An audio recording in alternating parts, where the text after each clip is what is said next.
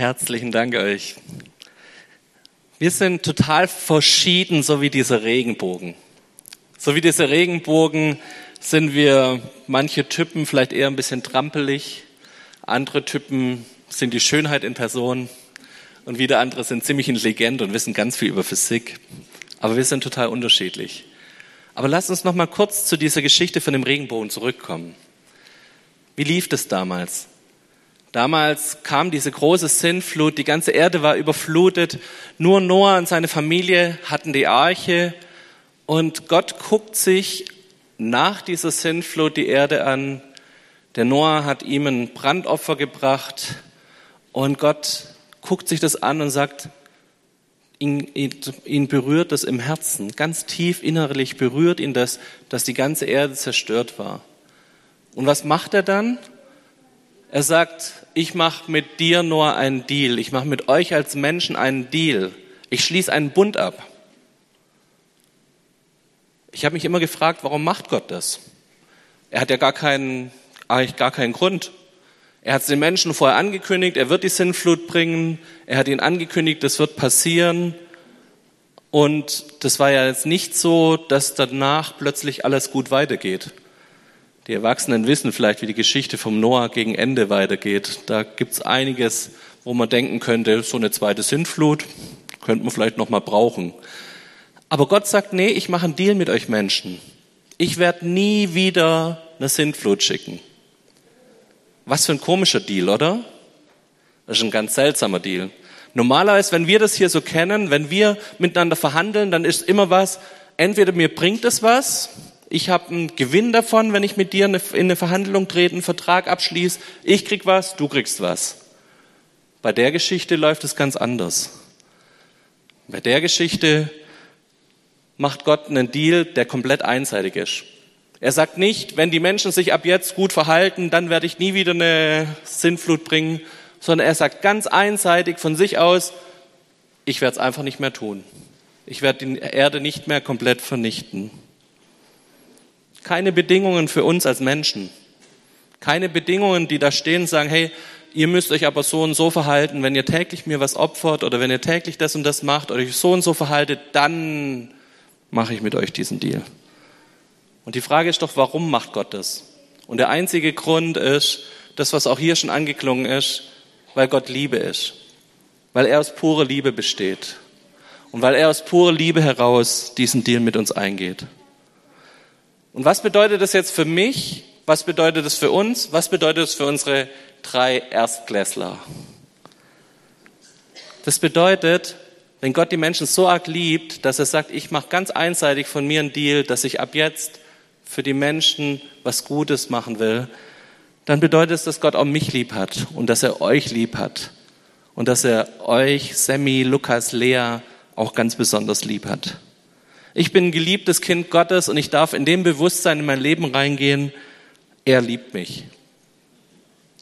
Ich weiß, dass viele Menschen mit einem ganz anderen Bild von Gott rumlaufen. Also ich habe vor kurzem wieder so eine Umfrage gelesen. Menschen sagen, Gott ist ein alter Mann im Himmel, der auf so einem Richterstuhl sitzt und böse guckt. Zum Beispiel.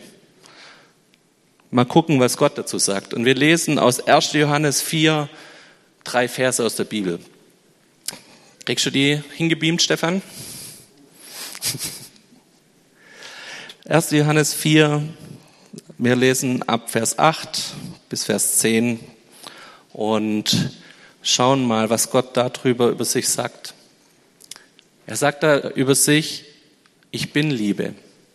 Er sagt nicht, ich bin ein liebevoller Gott oder ich bin ein Gott, der irgendwie ein bisschen liebt, sondern er sagt, ich bin's. Immer überall da, wo ihr Liebe begegnet, begegnet ihr mir. Da begegnet ihr mir ganz persönlich. Da spreche ich zu euch. Er liebt nicht nur ein bisschen und er liebt nicht nur besondere Leute, sondern er ist Liebe. Und das ist ein Lebensfundament, auf dem wir aufbauen können. Das ist ein Lebensfundament, auf dem wir gehen können. Daran ist die Liebe Gottes zu uns offenbart worden, dass Gott seinen eingeborenen Sohn in die Welt gesandt hat, damit wir durch ihn leben möchten. Darin besteht die Liebe. Nicht, dass wir Gott geliebt haben, sondern dass er uns liebt und uns seinen Sohn gesandt hat als Sühnopfer für unsere Schuld und Sünden. Nicht wir, Gott liebt uns nicht, weil wir ihn lieben, sondern nach dem Motto, er hat was davon, wenn wir ihn lieben, dann liebt er uns halt auch, sondern Gott hat von sich aus gesagt, nee, ich liebe als erstes. Ich gebe euch mal Liebe mit. Und das ist ein Lebensfundament, auf dem können wir aufbauen. Und wenn ihr als Erstklässler gestern zum ersten Mal mit von euren Eltern weg mit der neuen Lehrerin in die Klasse gelaufen seid, dann hat es ganz viel Mut gebraucht, oder? Das hat Mut gebraucht, da mitzugehen, in eine fremde Klasse, zu einer fremden Lehrerin. Und wo kriegen wir solchen Mut her in unserem Leben? Wo schaffen wir es, so viel Mut aufzubringen? Wir kriegen es daher her, dass wir wissen, Gott ist bei uns, wir sind geliebte Kinder, unsere Eltern mögen uns, wir haben dieses Selbstvertrauen durchs Leben zu gehen und Dinge meistern zu können, weil wir wissen, da ist ein Fundament, auf dem wir stehen und das ist Liebe. Und ganz ehrlich, dieses Fundament brauche ich mit knapp 40 Jahren bald auch noch genauso wie jeder andere hier im Raum. Dieses Fundament, dass wir wissen, Gott liebt uns. Gott steht zu uns. Gott ist mit uns unterwegs und wir sagen, ja, das sind ja so die Grundlagen und das weiß ich schon seit dem Kindergarten, dass Gott mich liebt. Aber ich brauche das jeden Tag neu, dass ich weiß, das ist mein Lebensfundament. Ich bin ein geliebtes Kind Gottes. Er hat mich angenommen. Und das gibt mir Mut, mein Leben zu gestalten. Das gibt mir Mut, dass ich vorangehen kann und den nächsten Schritt gehen kann. Wir haben vorher gehört, dass wir alle unterschiedlich sind in dem Theaterstück. Erinnert ihr euch noch? Da war der Schmetterling, der Grashüpfer und der Käfer. Wir sind total unterschiedlich. Und das merken wir hier in der Gemeinde auch immer wieder, dass wir sehr unterschiedlich sind. Die einen sind ein bisschen trampelig, die anderen sind besonders schön, die dritten sind besonders intelligent. Und wir wissen von dieser Unterschiedlichkeit miteinander. Und eigentlich könnten wir ja sagen, wie soll denn das jetzt funktionieren? Dass so ein trampeliger Käfer mit so einem wunderschönen Schmetterling das Leben irgendwie zusammen meistert. Ich sage jetzt nichts über unsere Ehe. ich lasse es. Vielleicht hast du so eine harte Schale, während der andere ganz, ganz sanfte Flügel hat.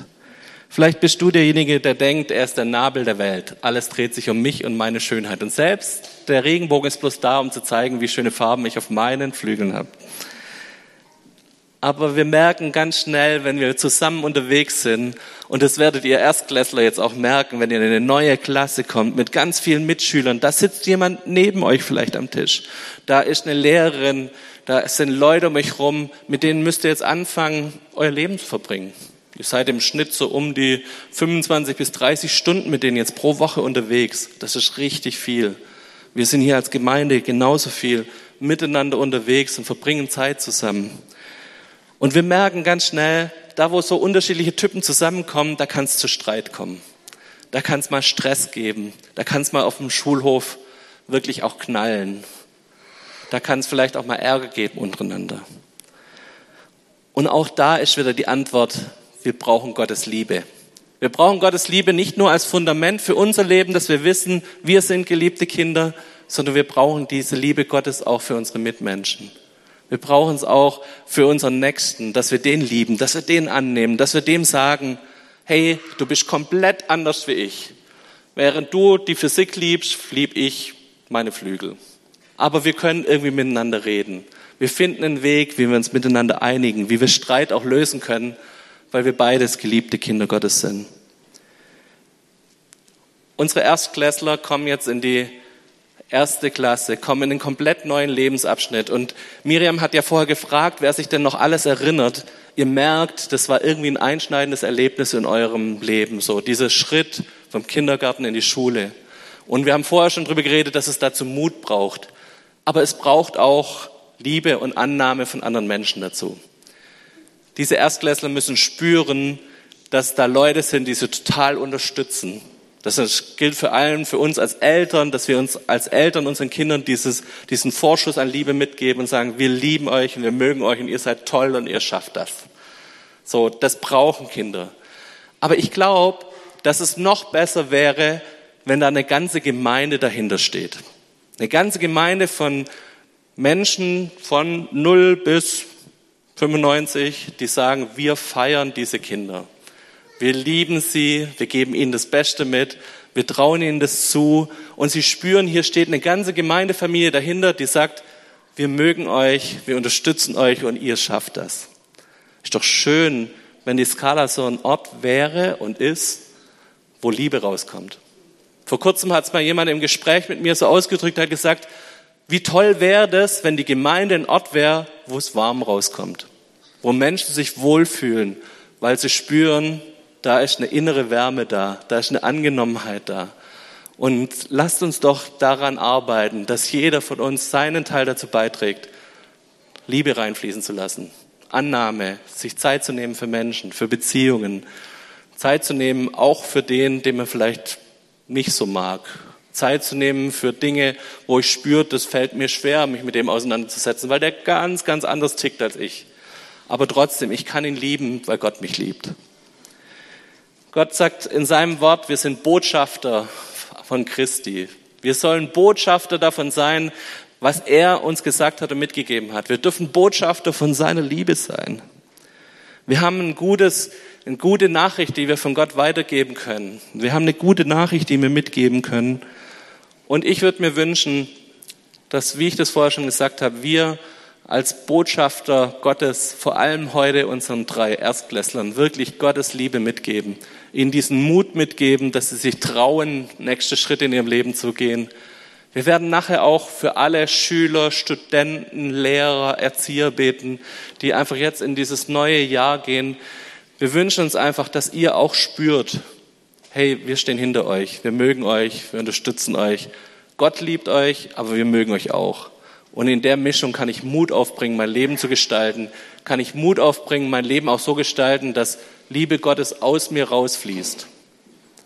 Dass Liebe Gottes von mir in die Gesellschaft reinfließt, in die Gemeinde reinfließt.